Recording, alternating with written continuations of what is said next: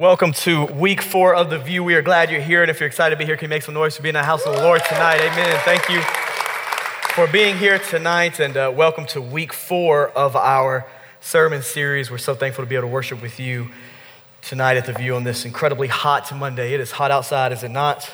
Goodness gracious. You stand out there for five seconds, you have a full sweat going. My name is Daniel Harris, and I serve as the pastor here of The Vue and we're part of Bellevue Baptist Church. And I want to welcome you here tonight and thank you for being a part of our service and for stepping into our ministry. I've met some of you, it's your first time. We really are glad that if this is your first time, you're trying out our ministry. And we would love to get to know you. We would love to hear your story, and we would love to, to connect you to the ministry as many other students have gotten connected. There's a lot of ways to plug in deep here, to put down roots, to get to know people, to build friendships that last a lifetime. And how we as a staff and our team can connect with you is one of two ways. You're welcome to text this number on the screen. Or if you'd like to connect tonight, back there at the table, we have a gift for you. And uh, I'll be there right after service. Would love to get to know you, hear your story, hear what brought you here tonight. Thank you for being here tonight. If you family, let's make some noise for those in the room who it's their first time. Amen. Thank you for being a part of it tonight. We're glad you're here. Now, uh, listen, I hope you'll get as excited as you can with me. Let's open up in our Bibles to Genesis chapter 50. Amen. Come on. And you're going to have to mark a second place, which means you got to get excited again tonight. Let's also open up to Romans chapter 8 tonight. Yeah. Amen. Come on. And a third place, no, I'm just kidding. We'll stop with two, but we're going to look all over tonight. So, two places in Scripture Genesis 50 and Romans chapter 8. But before we do, this is a part two. So, if you were not here last week, I want to catch you up, but I do encourage you this week to check out the podcast as soon as we get that uploaded. Um, this is a part two of our sermon series, which is uh, In the Hot Seat. And you see the graphic for that behind me on the screen. So, this series, let me remind you very quickly of what we've done. We have taken in your questions throughout the month of May, and we looked at which questions were asked the most. And we began to work these questions into a series where we answer them scripturally from the Bible to see what God's word has to say about it. So, every question that we answer in the series was asked by 18 to 25 year olds in the city of Memphis. And I've told you which questions were asked the most. This part two that we're in right now was the most asked question. And the questions that we covered so far, we talked about can a Christian lose their salvation? Week number one for our kickoff. Uh, week number two, we talked about does God answer all Christians' prayers? And then last week is where you really need to know what's going on for tonight, which was if God is good, why does evil exist? A big question, is it not? It was a daunting task, but God's word is sufficient. And we saw very clearly last week the answer to that question. Now, what we talked about last week of this contradiction that our world seems to have that if a good God exists, why does evil exist in our world? To sum it up for you last week, which it's hard enough to walk through it in a sermon, much less sermon, sum it up for you in two minutes. But we talked about how evil in itself is not a thing by itself how evil exists as a privation, a lack, or a corruption in something good. You remember us talking about that last week, right? Raise your hand if you remember last week, right? You with me? Oh, yeah, right? It's a lack or a corruption in a good thing. Remember the examples. A tree is a good thing, an arm is a good thing. But rot to a tree is a corruption within. And a wound in an arm is a bad thing. But you cannot have a wound without an arm. And right, nobody was saying arm's a bad thing, an arm's a blessing from the Lord, but a wound is a corruption within a good thing. And that's what we see in our world. We see that God has given us free will, a good thing. God created a good thing for us, which is the free will that we have to make decisions. But just as we saw in the garden, when we have free will, we choose sin, which brings the corruption into our world that we see around us the sin, the brokenness, the war, the poverty, what we struggle with and wrestle with in our lives. It all goes back ultimately to the sin of the garden, the corruption that is a part of our world. And so last week we stamped this down. We said, okay, evil exists within a good thing that has come from our free will. And here's where we landed. You'll remember this. And if you weren't here last week, I'm telling you, please go check out the podcast. Is that God cannot destroy all evil without destroying our free will right? So, God, last week we saw, in our world is looking to conquer and defeat evil, sin, while preserving our free will, preserving our ability to choose. And we saw that that turns us to the, the cross, the glory of Jesus Christ choosing to obey the Father, dying on the cross, giving up his life for you and me, dying on the cross for our sins, and then raising from the dead so that we have hope. In that, we have a choice to repent of our sins or to continue on in corruption. So, last week was a big sermon. And we see that our free will brings about the sin and the evil that we see in our world. So, tonight, I want you to write this down. Here's our title, here's where we're going. How can God turn evil into good? So, we're going to build on what we talked about with this idea last week of okay, God does not stop it, but just because it has not stopped yet doesn't mean it never will. We still have suffering in our world. We're still enduring persecution. There's still tragedies that happen in our world.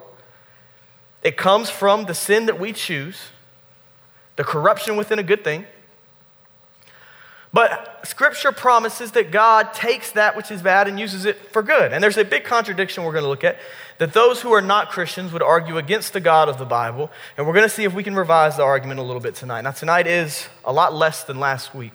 And so I'm excited to walk through this with you. So, the first thing that I would turn your attention to in your notes, if you're writing this down, I want you to go ahead and write those two verses down, if you will. Write down Genesis 50, verse 20, and then write down Romans chapter 8, verse 28. Genesis 50, verse 20, and then Romans 8, verse 28.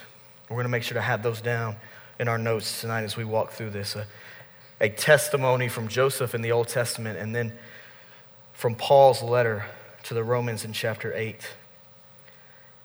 Now, it sometimes seems like a mystery to us why bad things happen. We don't always understand suffering, and we certainly don't always want suffering. But in the end, the reality is that suffering does exist in our world. Every single one of us in this room have lived long enough to experience a hard time. Every single one of us in here have lived long enough to experience betrayal, hurt, pain, sin, and evil in our world. And sometimes it seems that there are tragedies, that there are trauma that seem to not make any sense. In other words, there seems to be purposeless suffering. And if you ever get into conversations with those who are not Christians, if you're here tonight and you're not a Christian, we're glad that you're here. We pray that you would believe the Bible, not what somebody says, but the Bible, what the gospel says. But we believe that our suffering is not purposeless because we have a purposeful God. Amen? Amen. It's okay to make noise in church. We believe we have a purposeful God. But how can these things exist? Now, I want to read you this from one of the books that I've been studying on this because I think it's very good. And it's a good way to open up tonight because it's a very simple illustration. And then we're going to really dig into this question. But I love this story. I was reading this in my study, and uh, the author of it is talking about a couple, Mr. and Miss Harp. They were an older couple. And just listen to the story, you'll see where it goes. He says, that his closest neighbor was a half mile down the road, and that was the Harp family. This was during his ministry.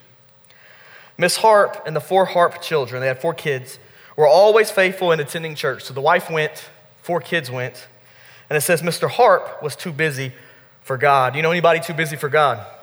Right? Schedule just doesn't allow room for it, right? Sometimes that's us. Sometimes the schedule just doesn't allow room for it. Mr. Harp was too busy for God. He was a farmer. The cows in the farm demanded attention, though most of the other farmers managed to attend both their earthly and heavenly duties. So Mr. Harp was out of the norm for not being in the house of the Lord, for not worshiping God. Other farmers would go, but he did not have time for it. Goes on to say this One day, Miss Harp, his wife, was taken to the hospital. When I arrived, I asked for her, the nurse at the desk, and she said that Miss Harp has passed away. The pastor who wrote this said, I hurried back to the Harp residence to comfort Mr. Harp, the husband, and make plans for the funeral. I also asked him, and this is key, watch this. I asked him for his wife's Bible to find her favorite verse for the service. So you can imagine the pastor goes to the home, talks to the husband. He's not a believer, asks for his wife's Bible. He goes and he gets his wife's Bible, brings it to the pastor. Pastor gets back home, opens up the Bible, and saw these words written in the front of the Bible in fresh ink. Fresh ink. And it says, the wife wrote this I am content to leave my loved ones in your hands, O God, knowing that your love for them is greater than my own. That was the last thing she probably wrote in her Bible before she passed away. Can you imagine? Knowing that your time on this earth is coming to an end, having a spouse or a family member who you love deeply not know Jesus, and you've done everything you can to witness and witness and witness, and you know your time is at an end, and all you can do is leave the witnessing to God, is to trust the Lord with it. And it goes on to say this The pastor said I couldn't believe what I read. I jumped in my car and went straight back to Mr. Harp to show him what very well could have been her last words, she wrote. After sharing them, I said this to the husband I said, Your wife was a believer and she is in heaven with Jesus today. Would you want to give your life to Christ and be with her in his presence someday as well? He said, Mr. Harp, the husband, bowed his head and in that moment accepted Jesus as his personal Savior. After that, every Sunday he joined his four children. He sat in the pew his departed loved one had occupied. The words of Miss Harp still ring in my ears today. I am content to leave my loved ones in your hands, O God, knowing that your love for them is greater than my own. He goes on to say this. I thought this was really good. We don't always see God's purposes worked out so quickly on earth. Sometimes we won't see them until we reach the other side, but God has his purposes nonetheless. Amen? And I love that because it's a simple illustration, one that comforts us, one that gives us encouragement. We've seen God do miracles. And I do pray that your faith in God increases tonight off of this word. But there are countless examples around us of God's faithfulness. And with that in mind, I want to dig into these questions. So, as we look at Genesis 50, verse 20, we're at the end of Joseph's life, and he gives a testimony to us. Now, as we read these scriptures, I want you to write this down. It's the question it's, Is there a good purpose to all evil? The question we most commonly got asked when these questions were coming in is Is there a good purpose to all evil? Is there a good purpose to our suffering? Or is there purposeless suffering? And you're going to see the argument in a minute that is made. So, Genesis 50, verse 20. You remember Joseph's life, if you're familiar with it. If you're not, it's no problem at all. At 17 years old, he was sold into slavery, betrayed by his brothers, thrown into a pit, and then sold into slavery by his brothers. 13 years pass. He's lied about, deceived, he gets thrown into prison, and then God, by his faithfulness, exalts Joseph to a place where he can rescue his family at the end of his life and be reunited with his dad. And Joseph, at the very end of his life, after going through 13 years of trauma and heartache and, and hopelessness and a jail cell and being lied about and, and people accusing him of things that he was not guilty of, being betrayed by his own family, his own blood, his final testimony that he gives is this right here he says to his brothers who betrayed him, You planned evil against me. God planned it for good to bring about the present result, which was the survival of many people. Right? At the end of Joseph's life, he was able to spare his brothers and able to save a lot of people because of the authority that God had ele- elevated him to. But what Joseph has is this perspective at the end of his life is that the suffering he went through in the pit and in the prison is what God was ultimately bringing him about to the palace that there was a plan in place. But the palace was not really for Joseph at all.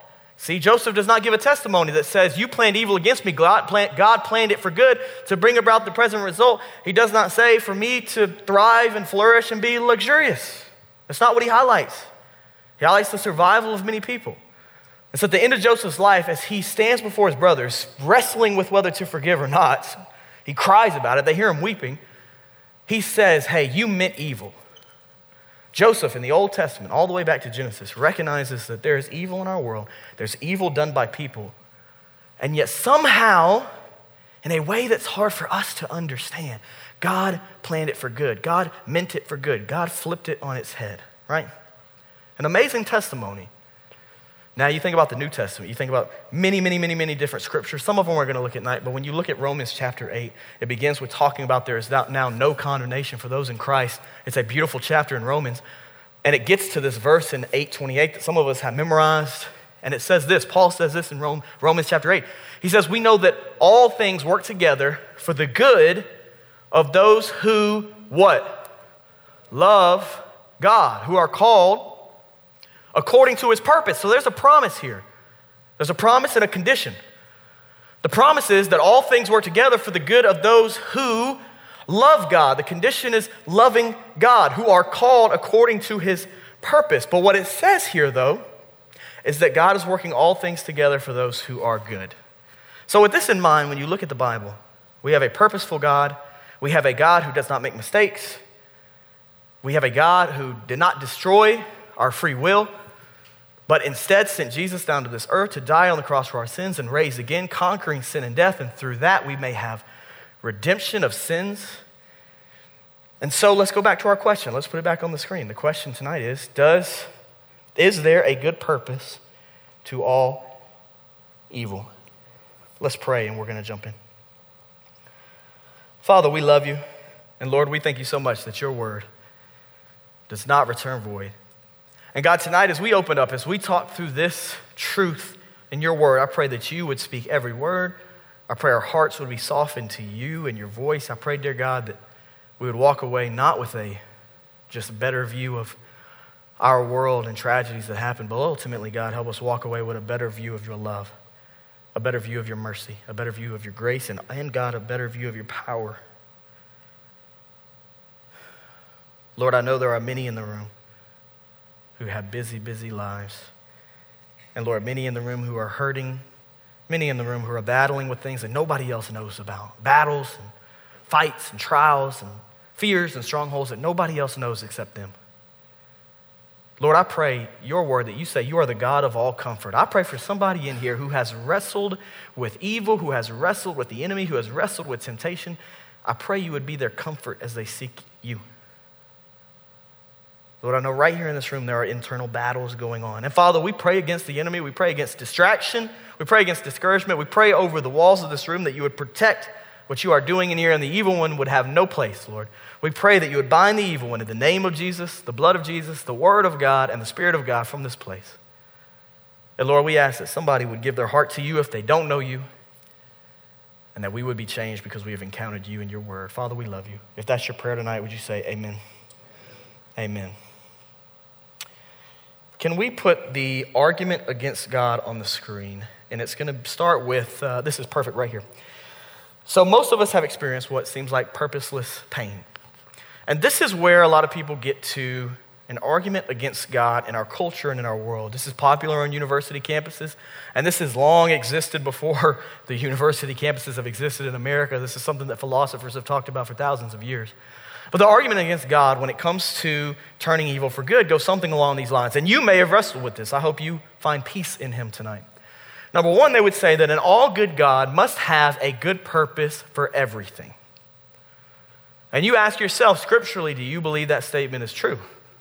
There's no trick questions here. But if we have an all good God, all good, then he must have a good purpose for everything that happens. So if this is true, this is where we get to number two. And number two says, but there is no good purpose for some suffering. You look at our world, and there's tragedies, there's conflict, there's wars, there's storms, there's things that happen in our world that to us seem like make no sense. Let's be honest in church. Now, I'm going to ask you to raise your hand, and I want you to raise your hand if you, if you only mean it. Don't raise your hand just to go with the flow, really mean it. Have you ever had a, a hardship, a trial, or have you ever suffered or experienced something in your life that you viewed as just a senseless, unfair, Purposeless trial. Have you ever viewed something like that before? I have, for sure. I put both hands up. We have these things happen if we're honest. We go through things that seem purposeless. Now, if that is true, if number two is true, if there are things that happen that have no good purpose at all to them in our world, then that means number three, hence, there cannot be an all good God. So if we are going through things that have no good purpose, then there cannot be an all good God. Now, this is the argument, you see the question marks. This is the common argument that you see against a good God with evil in our world. Those who wrestle with evil will often say if there was a good God, he would stop all evil, he would intervene, he would stop it from happening, he would stop all suffering immediately, he would cut it out. Now, as Bible believing Christians, we would agree with number one. We would agree and say that an all good God must have a good purpose for everything because an all good God can't have a bad purpose for something. Right, Cody? Does that make sense? If a all good God has a bad purpose for something, then that does not make him an all good God. See, as us as humans, like sometimes we have bad purposes for things, right? We talked about this a few weeks ago. When you ask your parents for something growing up and you're nice to them, you're not always nice just to be nice to them so they feel loved. What? You want something out of them, especially when you're turning 16. When you turn 16, everybody gets real nice to their parents, right? Start doing laundry around the house, start washing dishes, start cleaning stuff in the driveway. Why? Because you're turning 16, you're trying to get a car. Trying to get something, right? As, as our, our flesh, we want to get something. We do good so that we can get something for us, right? Which is just an, an exchange. Is that real love? Right? Like we have bad purposes that we play out as sinful people. We don't always have other people's best interests at heart. We lie. Lying is a bad purpose. You are deceiving somebody to gain something for yourself in most case scenarios. We have bad purposes. So, an all good God must have good purposes. So, we would agree with number one. Where the problem comes is number two, is what I want to walk through. Can we really say there is no good purpose for some suffering? Can we really, can we really say, hey, there are some sufferings that have no good purpose? That's what I want to challenge you on. And here's where we're going to start. So, the first thing I want you to write down is this A, we do not know the purpose for everything. We do not know the purpose for everything. Bye, mom. I love you. Sorry, my mom had to slip out tonight. A, we do not know the purpose for everything. As human beings, we have limited minds. I have a limited mind. I am very limited in my science knowledge. To your surprise, very limited. We are very limited in our knowledge. We are very limited in what we know. We do not know all the answers and purposes that exist in the universe. We are not all knowing beings. And so, Riley, to say that there are some sufferings that have no good purpose would mean that you would have to know all circumstances around that suffering in order to be able to say that. We're limited in that kind of knowledge. We're limited in that. When a trial comes, you don't know every single thing circling around that trial. It's very, very dangerous to begin to say that something in our world happens and you know for a fact there is no good purpose for it. Why? We are not all knowing beings. We're not. And that's a very dangerous thing. We do not know the purpose for everything. We have to establish that. And so, what I wrote down in my notes, this will be on the screen. Just because we don't know a good purpose for some evil does not mean there is no good purpose for it. Just because we don't know doesn't mean there is no good purpose. Now, I'm not saying, listen, hear me, I'm not saying there is a good purpose yet. We're going step by step. I'm just saying we don't know. We don't know everything. We're limited beings.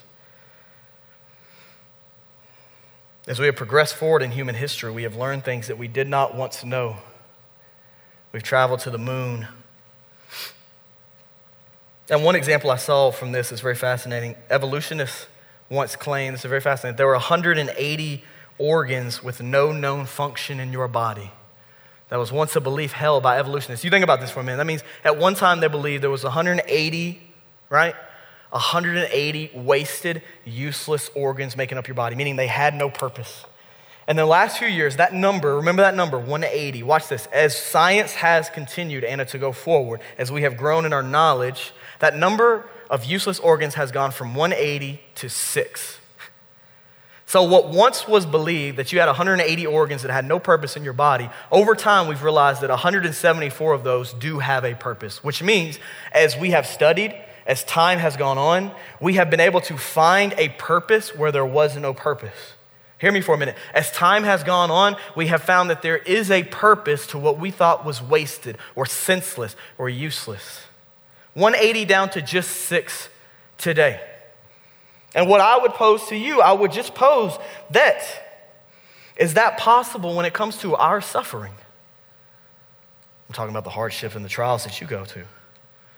Is it possible that you just don't know what the usefulness is yet. You don't know what the plan is yet. You don't know what the purpose is yet. But what happens to us when we're in it? We're blinded, we're discouraged, we're hurt. And what happens when we get discouraged? What happens when we begin to say, man, there's no good purpose for what I'm going through? There's no good that will come out of this. This is just useless. What we've done is we've closed our heart off from being open to what God is doing and also what He's wanting to do with us. It's when you begin to say, oh, I know there's no purpose, that you begin to miss what God's purpose is. So, in the same way, 180 organs down to six, they found purpose, that it's not wasted. Is it possible that as we progress through time, we begin to see that there is a good purpose to suffering? I don't know, you'll have to tell me. It's not a shock to Christians either that we don't know everything. Listen, you don't have to be a believer to know that we don't know all things, but as believers, as Christians, we certainly, certainly would say we don't know all things. De- Deuteronomy 29, verse 29, though, says this it says that the hidden things belong to the Lord our God, but the revealed things belong to us and our children forever, so that we may follow all the words of this law. Is it possible there are some purposes not yet revealed to us? as just mere human beings, but a perfect holy God has purposes in mind. Doesn't mean he doesn't mean he causes all things, but things that happen in our world is there a purpose to it. He didn't cause for Joseph to be thrown into that pit and sold into slavery. God did not do that. Who sold Joseph into slavery? His brothers. God did not make his brothers sell them. They chose to sell. Joseph says that what you meant for evil, not God through you. No, no, no, no, no, no, no, no, no. His, his brothers meant evil, but it says God used it, God turned it, God flipped it. And that's the amazing thing is that God does not cause all the bad things that happen to you. We're going to get to that in a minute. But is it possible there's a good purpose at work that you just don't know yet? Because scripture goes on to say this in, Psalm, in Romans 11, verse 33. It says, Oh, the depth of the riches and the wisdom and the knowledge of God, how unsearchable his judgments and untraceable his ways. Verse 34 says, For who has known the mind of the Lord? Or who has been his counselor? And who has ever given to God that he should be repaid? For from him and through him and to him are all things. Let me say that again. For from him and through him and to him are all things. To him be the glory forever. And all God's people said, Amen. If you know the story of Job, it says this in Job 42, verse 3. It says, You asked, Who is this who conceals my counsel with ignorance? Surely I spoke about things I did not understand, things too wondrous for me to know. So, students, let's just agree on this, this one step tonight that we do not know all things, but we claim to believe a God who does know all things. So, is there any faith in him for being all knowing? Is it possible the suffering you endure, the suffering you and I see in our world, that there's a good purpose that we have not yet come to discover? Is it possible? Not even saying it is yet, is it possible? I think we would all agree yes. So let's add another layer. So A was, let me recap. A, we as human beings, we, we do not know the purpose for everything. But B, we often discover a good purpose for suffering way after the fact way after the fact.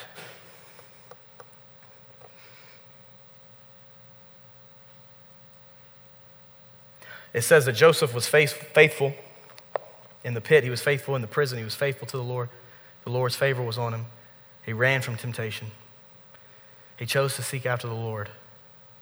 But in those moments of suffering, that's not when you hear the testimony. At the end is when you hear the testimony. And as Joseph looks back on his life, he sees why he had to go through the things he had to go through. And I think for some of you in the room, there are things that have happened in your life that at one time you did not understand, yet now as you look at it, you do. I think for a lot of us in the room, if we're honest, this is just your personal testimony and mine. I think there are some trials that you look back on and you didn't like them then. You wouldn't want to go through them again. You wouldn't, maybe wouldn't wish them on anybody. But as you look at it, you can say, I see some good that came out of that. I see how God drew closer to me in that suffering. Hey, that hard time, that trial, I see how God leaned into me a little bit. I see how God stirred my heart towards Him a little bit. God made me a more holy, sanctified person in that time. You know what? I became a person who loves my neighbor a little bit more because I went through that. Or let me ask you this Have you ever in your life gone through something, didn't know why you went through it, hated it, and then down the road somebody else was going through it and it just so happened that they were looking to you for guidance in that exact thing you were going through? If you haven't been there yet, keep living, you will. That what you walked through, somebody else is needing your help in walking through it. I love this quote. I wanted to read. See, this is my last quote from the book that I've been studying. It's not crazy long. But he says this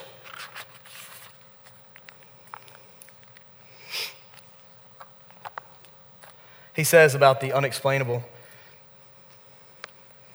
many evils that have happened in our lives at the time were unexplainable, but later become explainable. Later in Joseph's life, we saw the hand of God in it all. Certainly, Joseph did not know why he was sold as a slave into Egypt by his brothers. Later, however, he was able to say to them, Our verse tonight, You meant evil against me, but God meant it for good. Indeed, and then he quotes this Hebrews 12, verse 10 11. He says, Indeed, for the moment, all discipline seems painful rather than pleasant, but later it yields the peaceful fruit of righteousness to those who have been trained by it. That's Hebrews 12, if you want to write that reference down. Hebrews 12, verse 10 and 11. Most of us have lived any length of time, can think of several unhappy incidences that turned out in the end to be for our good. C.S. Lewis says this about the voice of God. I'll put this quote on the screen. He said that God whispers to us in our pleasures, speaks in our conscience, but God shouts in our pain. It is his megaphone to rouse a deaf world. Even physical pain, I'll be honest with you, physical pain is not all bad. We hate physical pain. We do everything in, this, in our culture to avoid physical pain. But what's very fascinating when you study it is that not all physical pain is wasted. For example, warning pains. A toothache is a good pain that warns us of something worse and gives us a chance to correct the problem. A sharp pain in the chest can be a warning of a potential heart attack.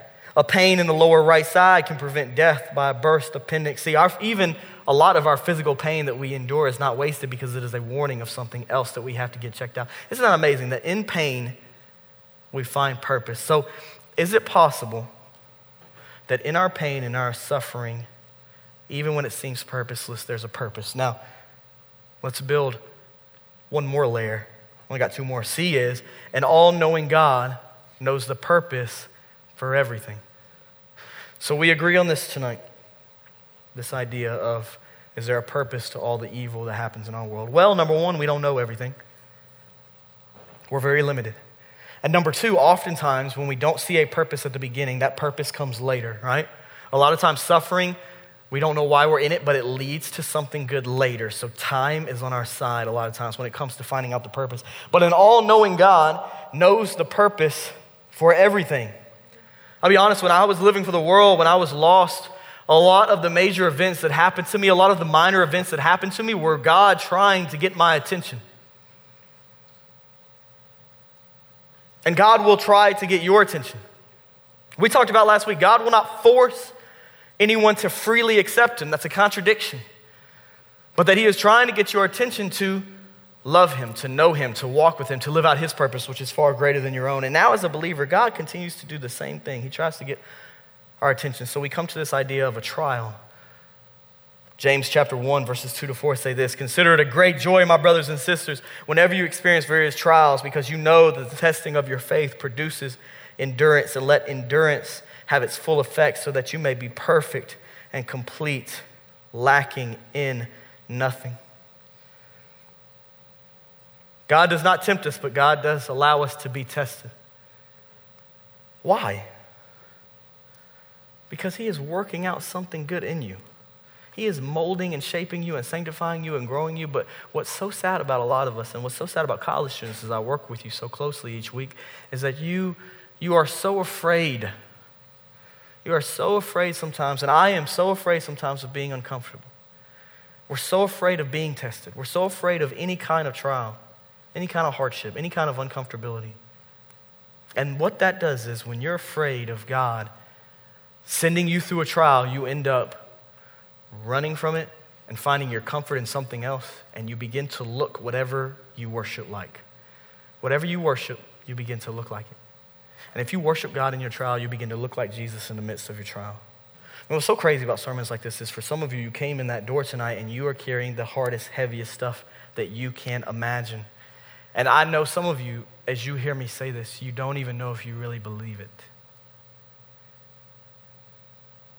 Like some of you do not believe this. Some of you believe in a God. Some of you believe in Jesus. You believe in the gospel. But when it comes to those hardships and those sufferings and those trials, you're holding on to that, that hard heart. I'm not mad at you. What we go through is hard. I've been through it myself. But you're holding on to saying, nah, nah, Daniel. I understand there's good purposes for some things, but there's some things that happen and God has no good purpose for. it. That's unfair. And if that's the case, then He cannot be an all good God. If He's an all good God, that means He is good when we are on the mountaintop, but He's also good where? In the valley. It doesn't make the suffering that we go through any easier. It doesn't make it any hurt any less. It's still a reality. That pain is still there. But when you have faith, you are not crushed. And some of you go through your lives feeling like you cannot put one foot in front of the other sometimes, and it's because you're so crushed and so weighted down with discouragement and doubt and fear. You're so weighted down, and it's because what you think about God is the most important thing about you. Tozer said that. That if you have bitterness stored up in your heart towards God for something that somebody else did to you, for something that's happened in this world, it is affecting your view of God, and it will keep you from drawing near to Him.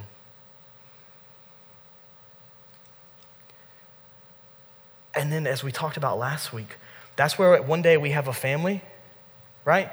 One day we have spouses, one day we have kids, one day we have careers. And when it gets busy, if we've placed our comfort in that career or comfort in our family, when it gets busy, God gets pushed to the side. And we don't really make time for it, right? We, we make sure to hold on to that hour a week in church. But we don't visit and spend time and walk with God during the week. And then what happens, college students, what I'm so afraid of is that we end up doing what a lot of our parents did. God is an hour a week at church, and the rest of the week is you and your career, you and your family, you and your hobbies. What I want to push you to is do you believe there's something greater for your life? There's a greater purpose than just having amazing hobbies. There's a greater purpose than just an amazing career. There's a greater purpose than just an amazing family. Because all of those things can pass away, all of those things will. But God will not pass away. This earth may pass away, but we have a home for us in heaven, and that is where we place our faith. That is why we store up treasure in heaven, not on earth. And man, I don't know who the Lord is speaking to in this moment. I do know there is hurt and there's trauma and there's pain in this room, and I am imploring you and telling you that what you have gone through is very real, but so is God. What you have experienced, the pain and hurt, is very real, but so is the comfort of God. The trial that you have been through is very real, but so is the healing that comes from Jesus Christ. And man, I do pray, whoever it is, for all of us, to be honest in this room, that our hearts would soften to God, that we would cry out in faith. See, Abraham in the Old Testament in Genesis had faith that God was just. He had a reason to believe that God was just. Look at this screen. Look at this verse. This is when Abraham voices faith in who God is, God's character when it came to Sodom and Gomorrah. He says this. He says to God, You could not possibly do such a thing to kill the righteous with the wicked, treating the riches and the wicked alike. He says, You could not possibly do that. Won't the judge of the whole earth do what is just? Hear me. I'm not calling you to a faith that is unreasonable. I am calling you to a faith that is supernatural. But you have reason to believe you have reason to trust who God is, that his character is an all good God, that he is just.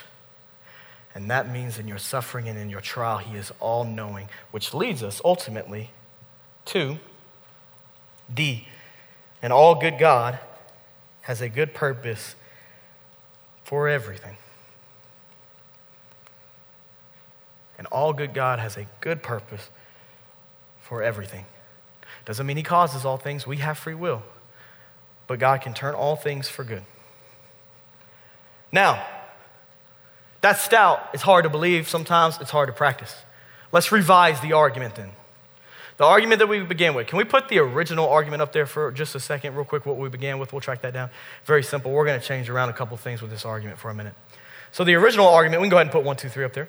The original argument where we stood was an all good God must have a good purpose for everything. But there is no good purpose for some suffering. We don't know all things. Later, we find out good purposes later. And then, number three, hence there cannot be an all good God. Let's revise this. Let's change this. I want you to write this down. So, how we would change this, based on what Scripture teaches about God, is that number one, though we don't know a good purpose for evil, does not mean there is none. Even though we don't know the purpose, doesn't mean there is none. Just because we don't know doesn't mean there is none. Now, number two, an all good God knows a good purpose for everything, including evil. So he knows, including for evil. God knows a good purpose for everything. Underneath this, we'll put some evil seems to us to have no good purpose. All right, this is number two in the revised argument. Some evil seems to have no good purpose to us however. But in an all good God has a good purpose for everything. And what that means is so even evil that seems to have no good purpose does have a good purpose. I'll let you write this down. I'll let you take a picture of it. This is how we would revise this argument. Even though some things seem to have no good purpose, if we believe that an all good God has a good purpose for everything, that means even the evil that seems to be purposeless does have a purpose. Now, this means that no matter, right, here's a big statement. No matter how tragic the event, God can turn it and use it for good. Some of you have been through some really hard things and you hate that statement. I understand that. I'm sensitive to that. I get that. Some of you have been through some really, really tough stuff, and you would say there's no way God could turn that and use it for good. What I'm telling you is if you don't believe the gospel, that's one thing. But if you believe the gospel, the gospel is that Jesus Christ, God's Son, who was fully God and fully man, died on a cross. He was crucified, nails in his hands, nails in his feet, crucified at 9 a.m., lifted up his spirit at 3 p.m., served sour wine. He suffered. The greatest servant suffered. We have a God who weeps, we have a God who bleeds. Jesus suffered. And Jesus is the only one who did not deserve that death. Jesus was sinless. Jesus never sinned. Every single one of us have sinned. In fact, if it wasn't for our the shed blood by Jesus on the cross and our faith in him, we wouldn't stand a chance before a holy God.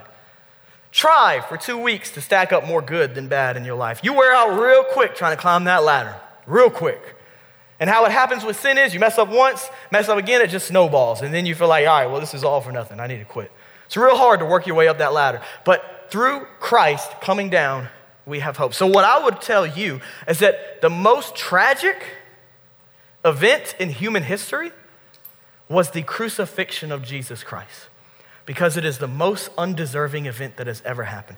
Perfect and sinless, yet murdered by man. And yet it's in that as a part of God's plan, turning man's evil and using it for good, that God took the worst, most tragic thing that's ever happened and made it the greatest thing that's ever happened because through that death on the cross, that sin that's been on your mind tonight, that stronghold that's been on your mind, that darkness, that pain, that hurt you can't seem to conquer, Jesus died for that, then rose from the grave so that you have freedom and power over that in his name. And aren't you grateful for that? Amen?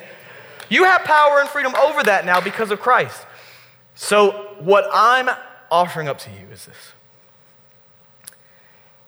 if God could take the crucifixion of Jesus, sinless and undeserving, He take our place on the cross, resurrect, and turn it into the greatest thing for us ever. Then an all good God who is all powerful and all purposeful can take the evil we see in our world and He can turn it for good, no matter how evil it seems to be. Why? Because in the end, the devil will not win. God has already won. Evil will not win, evil will be defeated. Let's keep going so we can land this plane. Romans chapter 5, verses 3 to 4 say this. Paul says, we covered these verses just a few weeks ago. Not only that, but we also boast in our afflictions because we know that affliction produces endurance. Endurance, oh, I lost my place. Endurance proves character, and proven character produces hope. I read a, young, a story of a young man who was dying of terminal cancer, and when they asked him about his future life, that he was losing to this sickness, he said this quote, and I've never forgotten it. The quote is the staircase one. It says, uh, I do not believe the divine architect of the universe ever builds a staircase that leads to nowhere. On his deathbed, as he's dying from cancer, he says, I do not believe the divine architect of the universe ever builds a staircase that leads to nowhere. So let's go back to our revised argument for the night. Number two, an all good God knows a good purpose for everything. So that means, number three, therefore, there is a good purpose for all suffering, even that which we cannot now explain.